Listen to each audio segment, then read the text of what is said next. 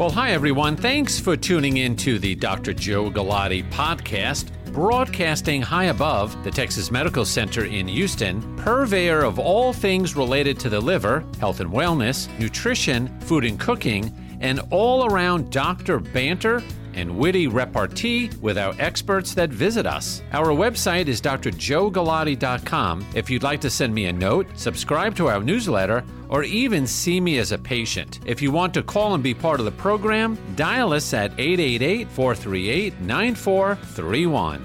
And now, on with the podcast.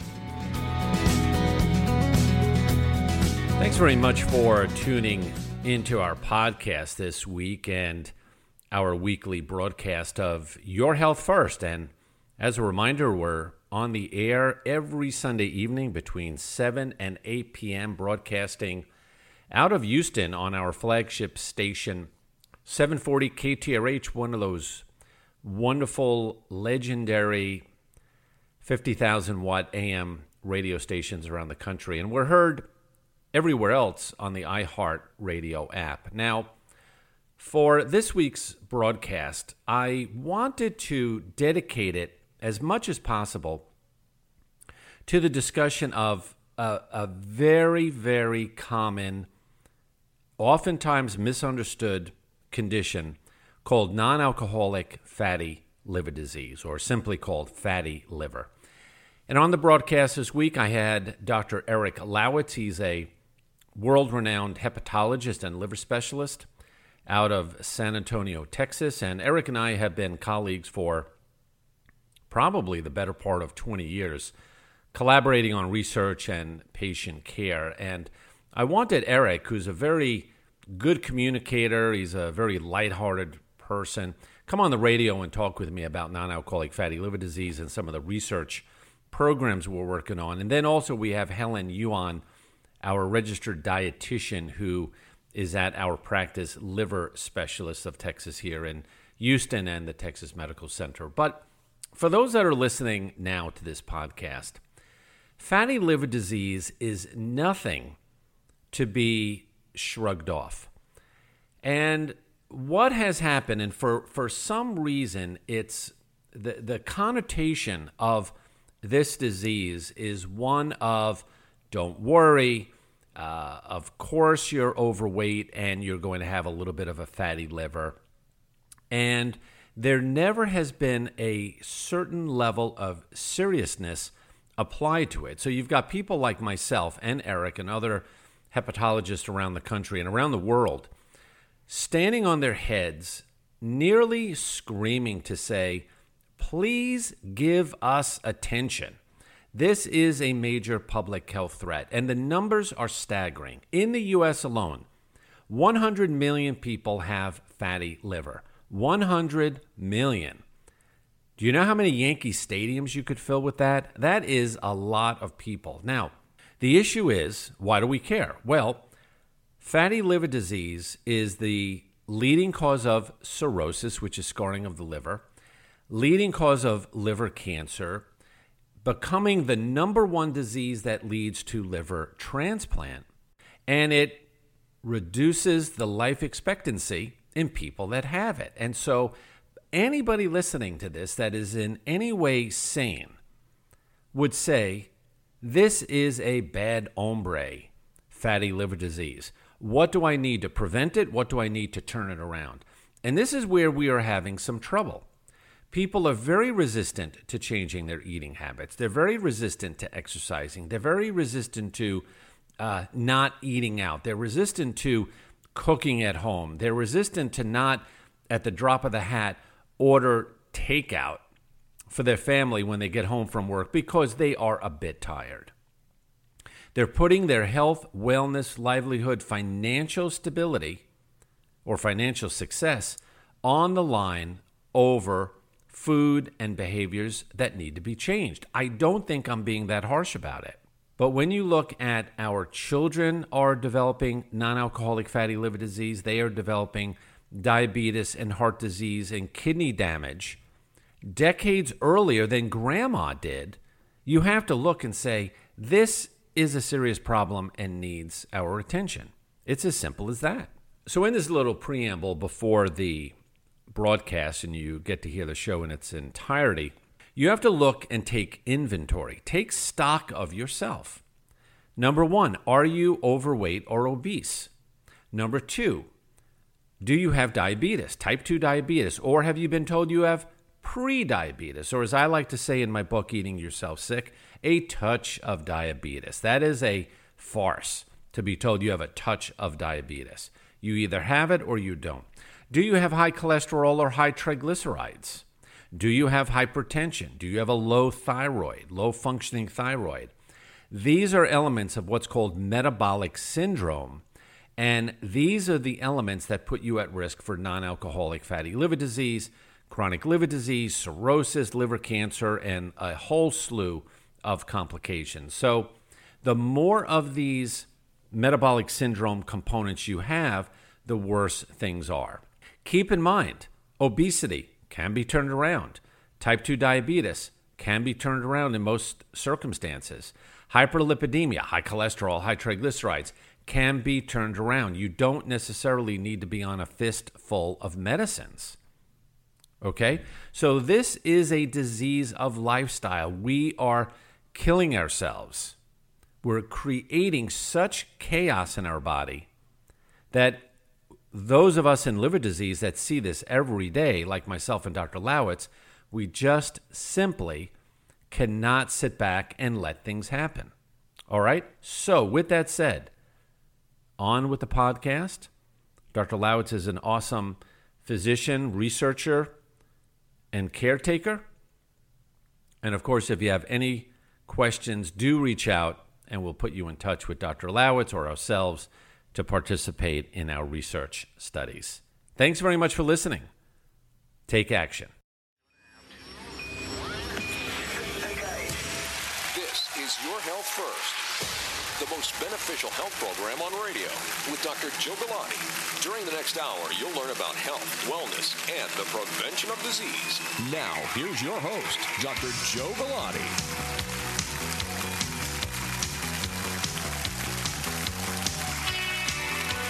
Well, another good Sunday evening to everybody.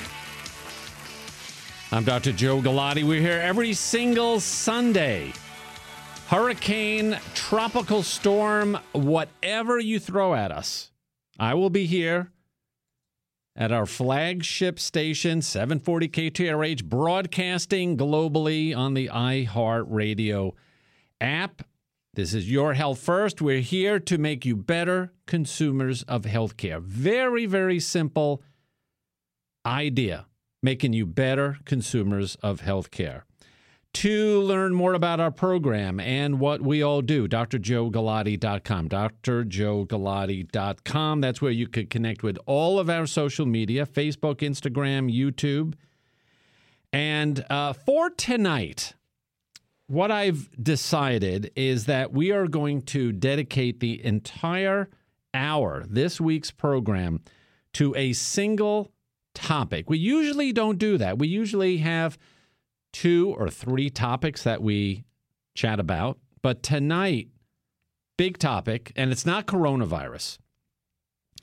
It is something called fatty liver disease, non alcoholic fatty liver disease. And we're going to get right to it. I have on the line, Dr. Eric Lawitz, a colleague and friend, fellow hepatologist. He's the medical director of the Texas Liver Institute, just down the road in San Antonio, clinical professor of medicine at UT San Antonio.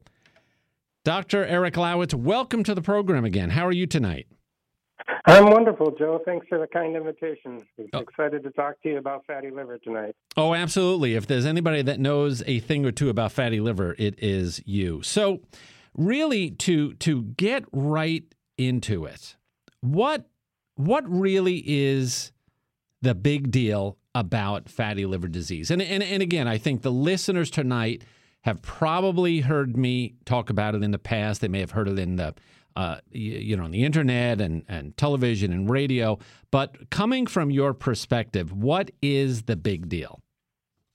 Yeah, it's a big deal. Uh, unfortunately, a lot of people have not paid too much attention to fatty liver over the years, but it's an emerging cause of liver disease, and in fact, is now the number one indication for liver transplant today.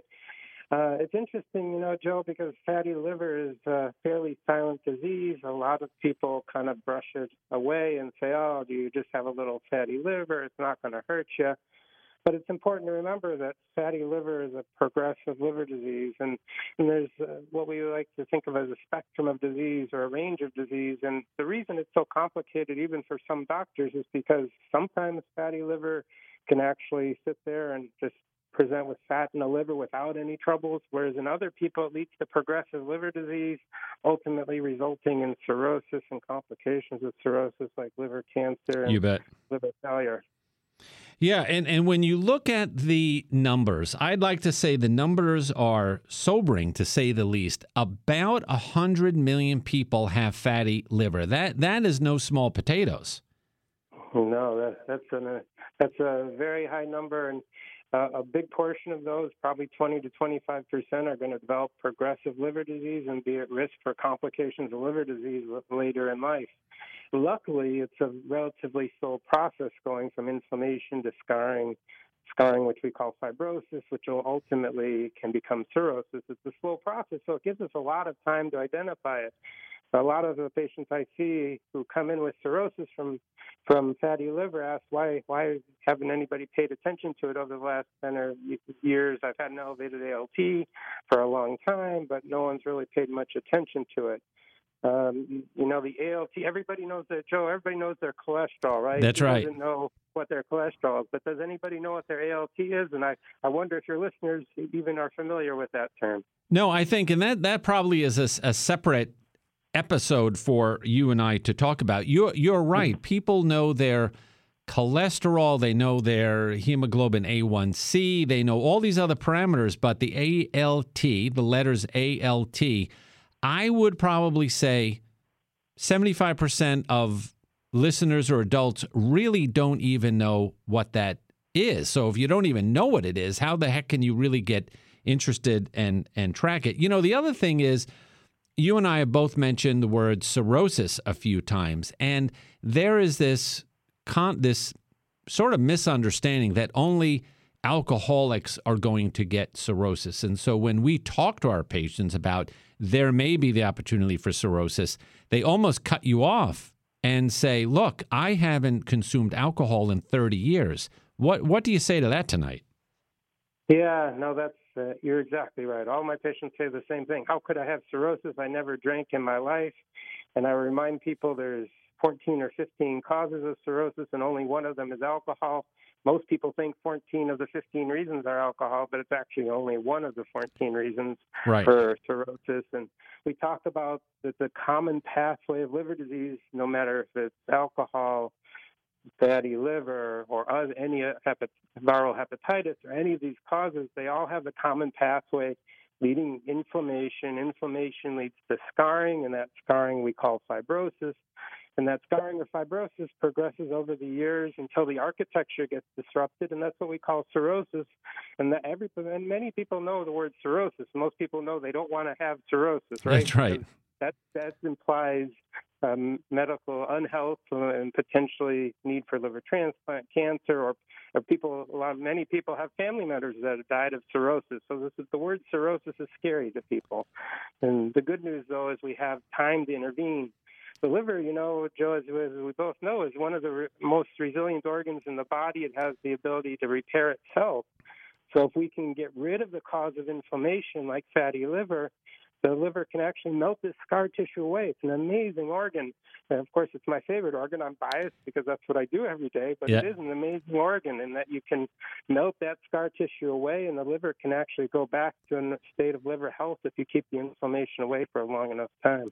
Exactly. La- last question before we take a quick break here. Why do you think the liver is misunderstood and underappreciated by the public? Again, uh, not that I am envious of uh, heart disease and lung disease and cancer that gets a lot of public attention. The liver is sort of a second citizen with regard to diseases and and and sort of respect in a sense. What because I without a doubt you and I and many of our colleagues are very passionate about uh, awareness. What what do you think in the last minute or so here?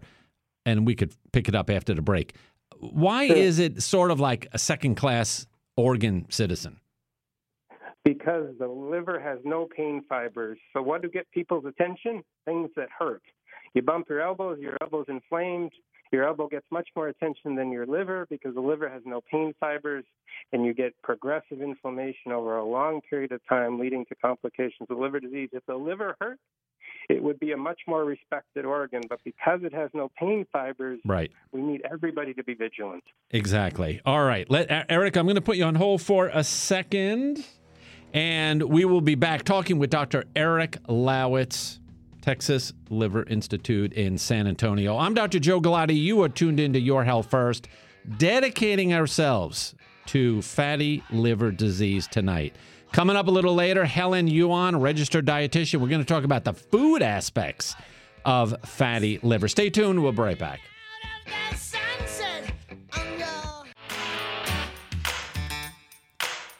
Welcome back, everybody. Dr. Joe Galati. This is Your Health First, and that is exactly what we are trying to do tonight.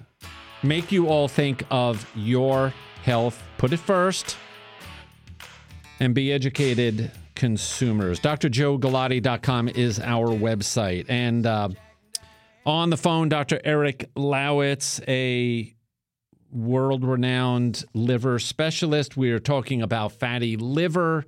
And Eric, thanks for coming on tonight. Now, you know, we could talk all night long about fatty liver, but the key thing is the people listening tonight who are looking at themselves, they're looking at the person next to them in their car, coworkers, family members. What are the risk factors for developing fatty liver? And I and I believe that is the nidus of trying to get our arms around this. Sure, Joe. Yeah, it's very important to, when you think about non-alcoholic fatty liver. So fatty liver comes in two two forms, right? So there is alcohol-related fatty liver, which is which is no surprise what that's from. It's the non-alcoholic fatty liver that people are always surprised. How can I have this when I don't mm-hmm. drink? But there's a whole spectrum of disease here that's related to the risk factors, primarily related to what we would call the metabolic syndrome. Metabolic syndrome is a is a combination of things um, like high, high abnormal cholesterol, high blood pressure, insulin resistance or diabetes, um, and then you add uh, more pounds than you would want, um, unfortunately, everything's been supersized uh, in mm-hmm. this country. You can buy 72 ounce, 72 ounce cokes and extremely large servings everywhere, and ultimately, it's leading to an epidemic of increased weight. And that increased weight is the big driver for fatty liver. It puts obviously fat in other places, but it also puts it in the liver, which can lead to progressive liver disease. So, the top two factor risk factors are probably an extra pound that you didn't want, um, or a few extra pounds pounds, and diabetes. Those are really, if you would narrow it down to the top two risk factors, those are the those are the primary risk factors. And you add a little high cholesterol and um, and hypertension in there, and you're really uh, setting yourself up for non-alcoholic fatty liver disease. Now, when you when you look at that, I would I would think that everybody tuning in tonight took a deep gasp because they're probably saying, "Look, I'm 55, 60 years old." I'm 10 pounds overweight. The doctor told me I had a touch of diabetes, but it wasn't bad enough, and I'm not on any medicine. And, uh, you know, the cholesterol borderline, maybe next time I go back, I'm going to be on a statin. So I'm on no medicine. The doctor has not made much of a fuss. Why is it that you and I, from our perspective as, as liver doctors, are saying, no, you really need to take this seriously. What would you say the next step might be for, for those that are sitting there with those risk factors? Yeah, we have to get control of the risk factors. The best therapy, although we're working on numerous new medications in this field, the best therapy is still the same that exercise, keeping the weight down, and controlling insulin resistance and cholesterol, and kind of keeping the ship in order, as they say. So Um, just as you can't be a little pregnant, you can't have a, a little diabetes or a little fatty liver. Right. Either you either have it or you don't. And if you have it, it's in your best interest for your future health uh, over the years to get these things under control and really be aggressive about your health. Be, yeah, mm-hmm. no, exactly. Now yeah, you you you have uh, made a name for yourself in uh, in clinical research in liver disease and certainly fatty liver. You are a thought leader and leading the charge on new medications that are that are being developed. Talk about some of the programs, and uh, we are collaborating in Houston uh, about some of the research studies that may be available. Yeah, there's a, it's an amazing uh, spectrum of medications that are in clinical development right now. We still don't have anything FDA approved that your doctor can write a prescription for directly related directly to treat fatty liver. But currently, there's numerous medications, including seven in phase three trials phase three trials are the last step before FDA consideration for approval, and generally have suggested that they've been successful in their first few phases of development, and thus um, have the opportunity to actually be prescribable in three to five years. Um, there's an, there's a few mechanisms of action that try to counteract fatty liver by either doing one of three things really either decreasing fat in the liver, mm-hmm. decreasing inflammation in the liver, or decreasing fibrosis. And right. all these new medications are really focused either on one or one of the three of those mechanisms. And uh, and thus far, there's, there's, some encouraging results that I've presented uh, nationally and internationally, and as with many others.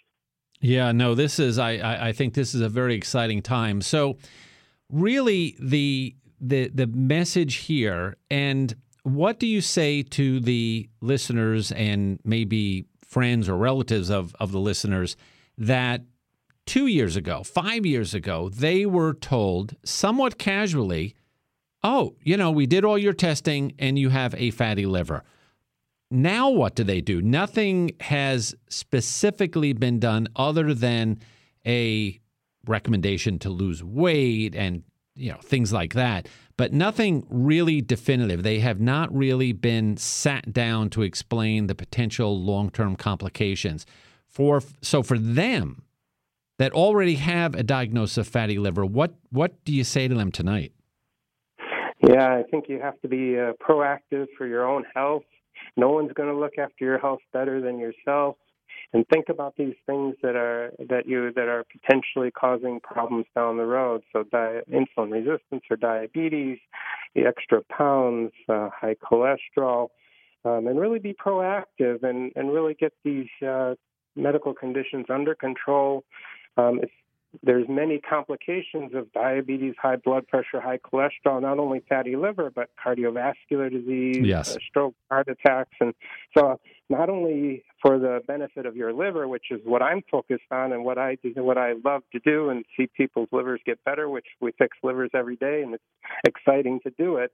But it's also good for uh, all the organs in your body to get control of these comorbidities, these metabolic problems, uh, get high cholesterol, diabetes, um, and uh, and diet and exercise. I know we talk about it a lot. It's hard to do. It's easy to say, hard to do, but ultimately that's the best medicine in the world for not only fatty liver but many other diseases, Joe. Sure, and we are doing studies in San Antonio and in Houston, and I would say the easiest thing for right now for those listening, you could uh, certainly check out Dr. Lawitz at the Texas Liver Institute. We'll uh, leave his website and also by going to drjoegalati.com, you could send us a message and even just say, I think I've had fatty liver or I haven't been evaluated in, in, a, in a while.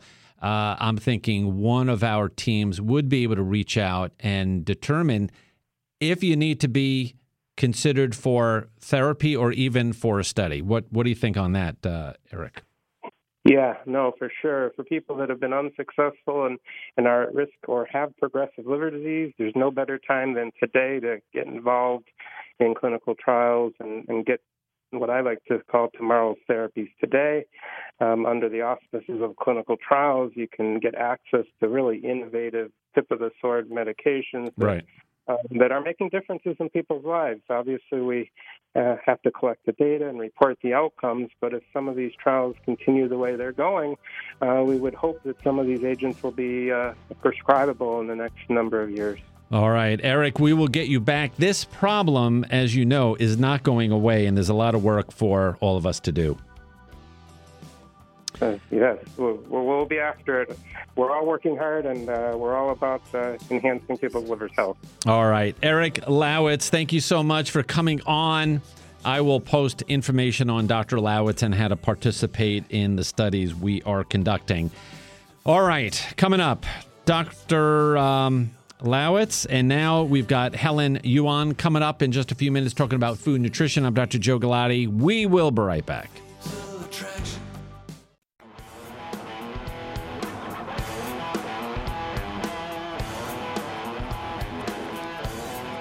Rocking along on Sunday evening. I'm Dr. Joe Galati with Your Health First. Don't forget, drjoegalati.com. We're here every Sunday. And if you're traveling, you could always pick us up on the iHeartRadio app anywhere. And I know for a fact, my dear friend John Gearlings is tuning in on Long Island, a faithful listener from high school. You know, you have to you know, for everybody that is in high school now or just out of high school, the relationships you have when you're 16 and 17, they are important and they stick and carry you an entire lifetime. And so here we are, years and years later, and friends are supporting me, we're supporting each other by tuning in to this radio program. All right. So every Sunday between 7 and 8, we are so glad you are tuning in.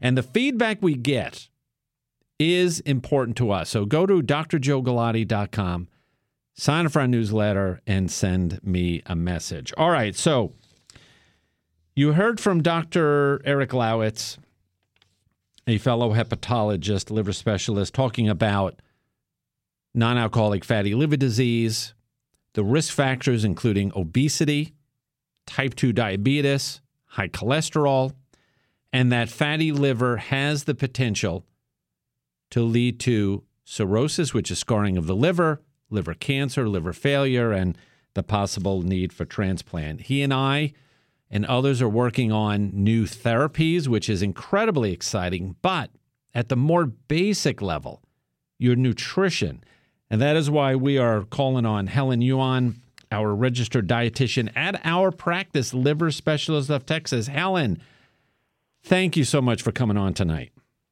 Hi, good evening. Thanks so much for having me on. Helen, it is always a pleasure getting your input in everything we do when it comes to food and nutrition. And so, you heard what Dr. Lawitz has said. You are fully at work with us, you are mm-hmm. fully immersed in evaluating and managing our patients with fatty liver disease and and you see the entire spectrum from mild disease to moderate disease to those that have more advanced liver disease mm-hmm. but in in your conversations and your experience with all of these patients what would you say and this is really to target the folks listening tonight what are the two or three most common misunderstandings regarding food and nutrition. What what are you hearing from from the public?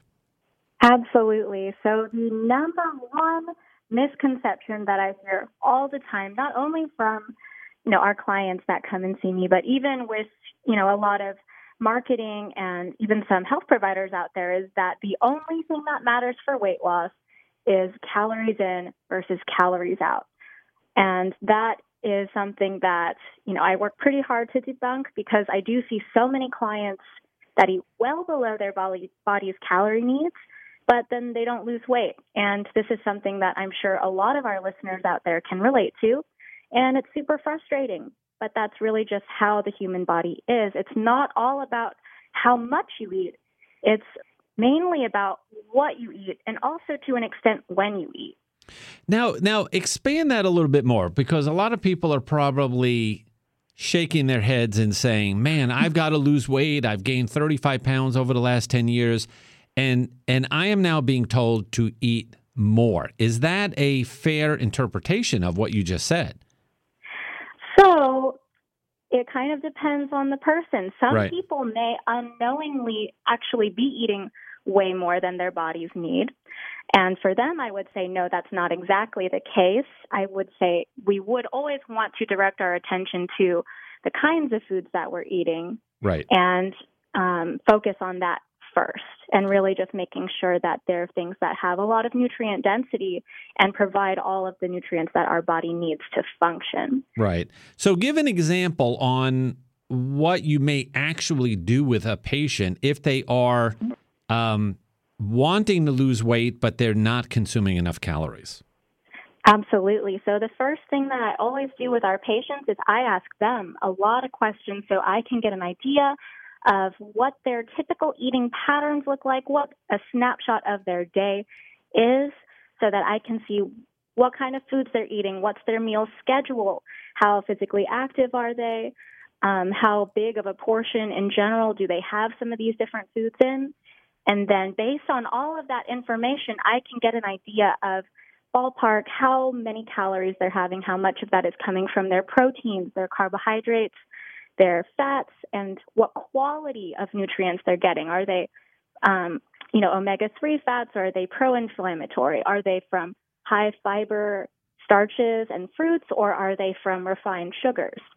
And we kind of cater it and tweak it to optimize their overall eating patterns here and there so that we can make it better than it currently is and get them on the right path.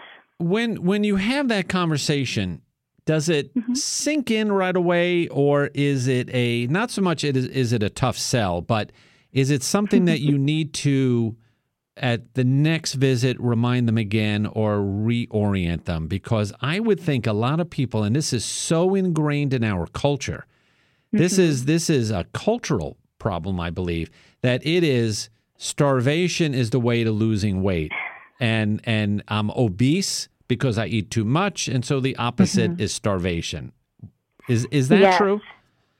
Yes, I see that so much and it it's so painful for me to hear whenever people are in that mentality because they're really miserable thinking that they are trying their best but for some reason it's just not enough and they kind of feel at a loss of what to do. So yes, I do see even at follow-ups even after having this conversation with them you know, it's very hard to sort of untrain that thinking of, I just have to have less. I just have to have less, and then I'll reach that weight goal that I'm working towards. Exactly. All right. Well, that that is a big misunderstanding. You've got one or two more. What else do you have?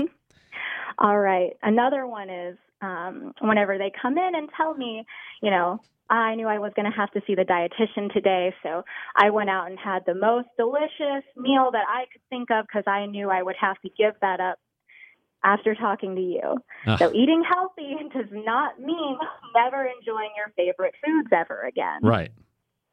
um, you know, there as long as you're making an effort to choose those healthier alternatives, and I work with our patients on that in figuring out what healthier foods are compared to what some of these less healthy foods are that tend to be a staple in their diet.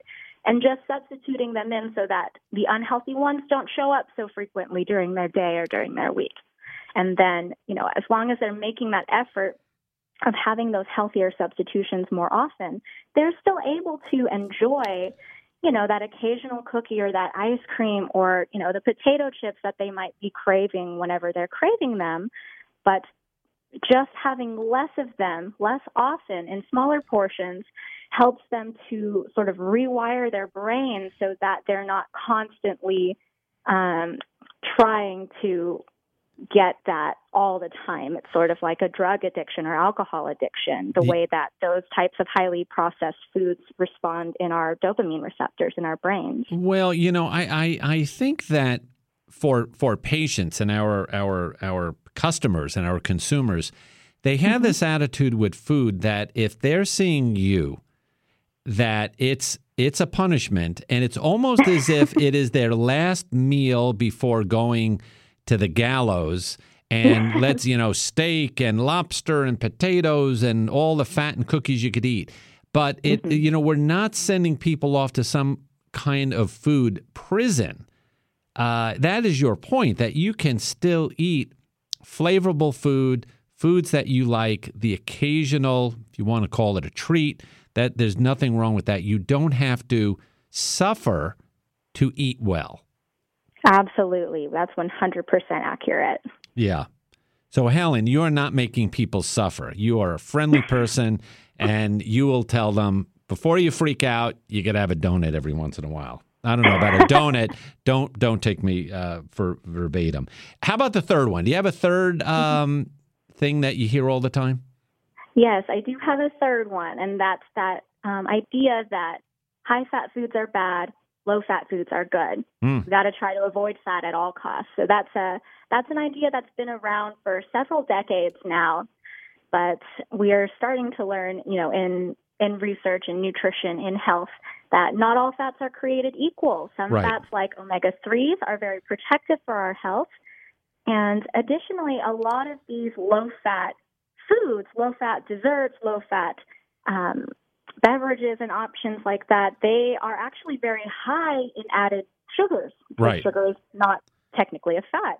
And those processed and refined sugars and starches are the real key drivers behind obesity, fatty liver, diabetes, and other conditions that stem from that metabolic dysregulation. Right, right. It's um it is challenging to say the least. Um to to get this. And and I believe that so many of of our listeners and our patients they just come in misunder misinformed. They want to do the right thing, but mm-hmm. they just have been listening to the wrong tune for a little bit too long.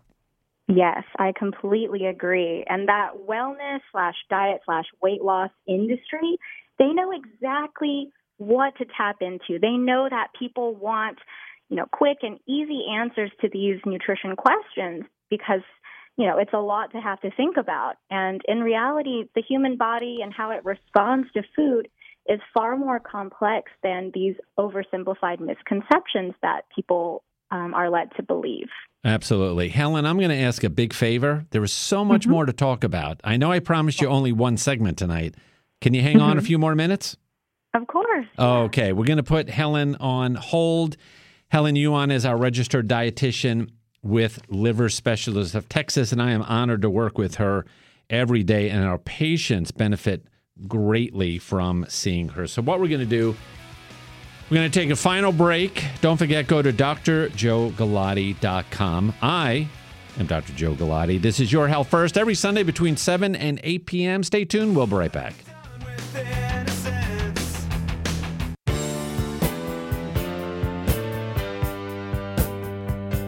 Final segment. I'm Dr. Joe Galati. This is Your Health First.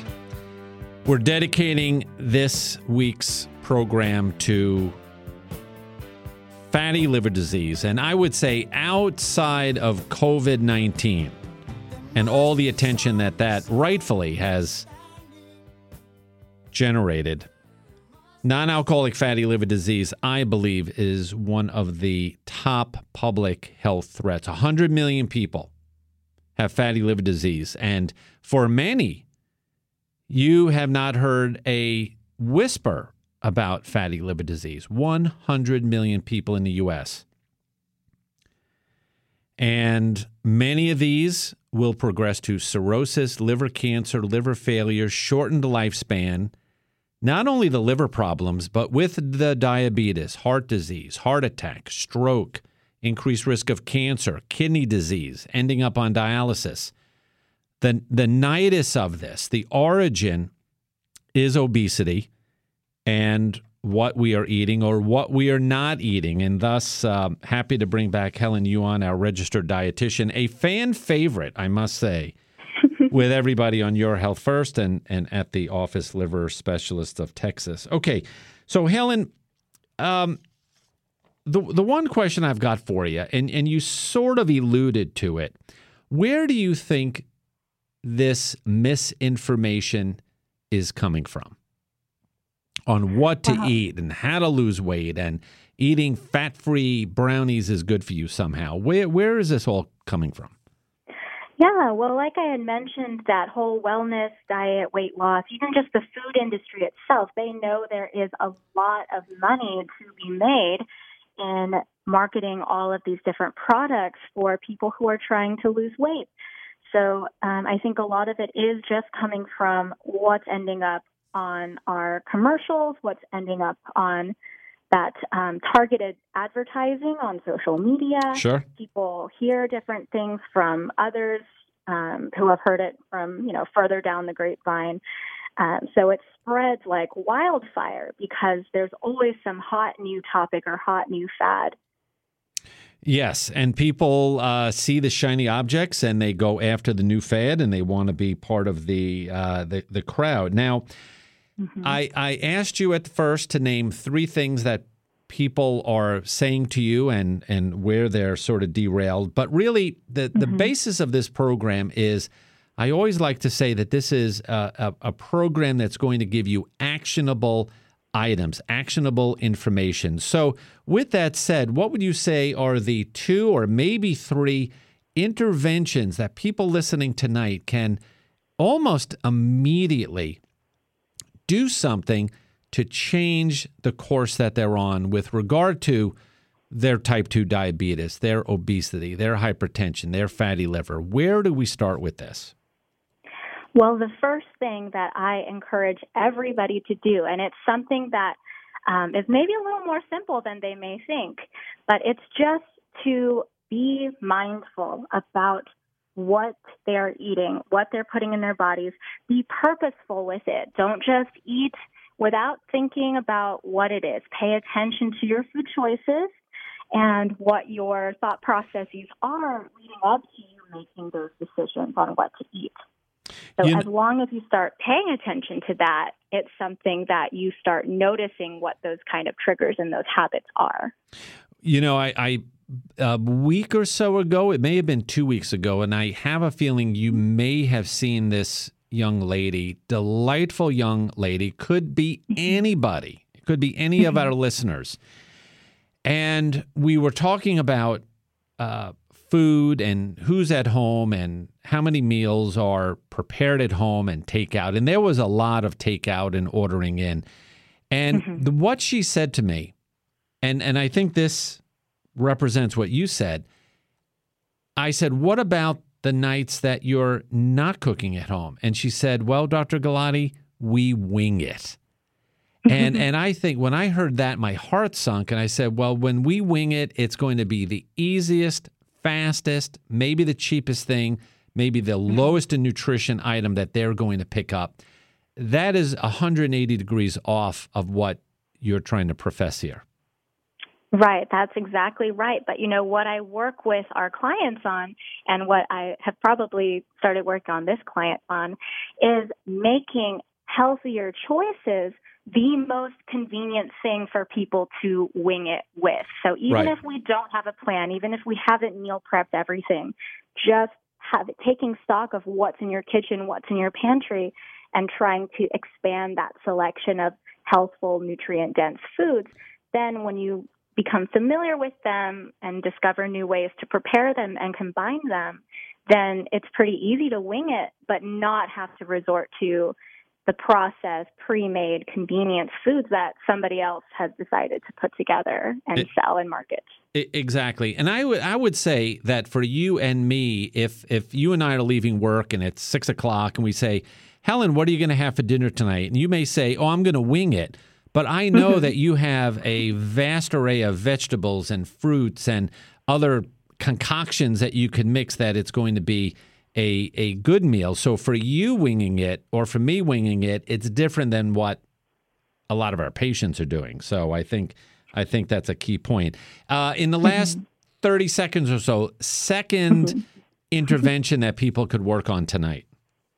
Yes, second one, just avoiding processed foods or just limiting them as much as you can um, things that come in a package, a container, things that come with those nutrition labels. And if you do end up buying things, because, you know, again, in a convenient, fast paced world that we're living in these days, it's kind of unavoidable to have to resort to something that comes in a container or a package. At the very least, trying to look at that nutrition label, especially the list of ingredients, and choosing things that don't have this enormous list of added sugars, added syrups, Absolutely. a lot of different oils, added preservatives, you name it. All right. Helen, as always, thank you so much. Very informative. I will talk with you tomorrow morning at work. Sounds great. I'm looking right. forward to it. Thanks All right. again. Thank you very much. All right. Well, that's it for tonight. Fatty liver, keep it on your mind. Eat well. Think about what you're eating, please. I'm Dr. Joe Galati. We'll see you next Sunday night. Thanks for listening today to our podcast. Don't forget, for more information, check out drjoegalati.com. Information about my book, Eating Yourself Sick, is available there, as well as our clinical practice, radio program, and social media links. We need you to be part of our tribe and community. Until we meet again, I'm Dr. Joe Galati. Ciao.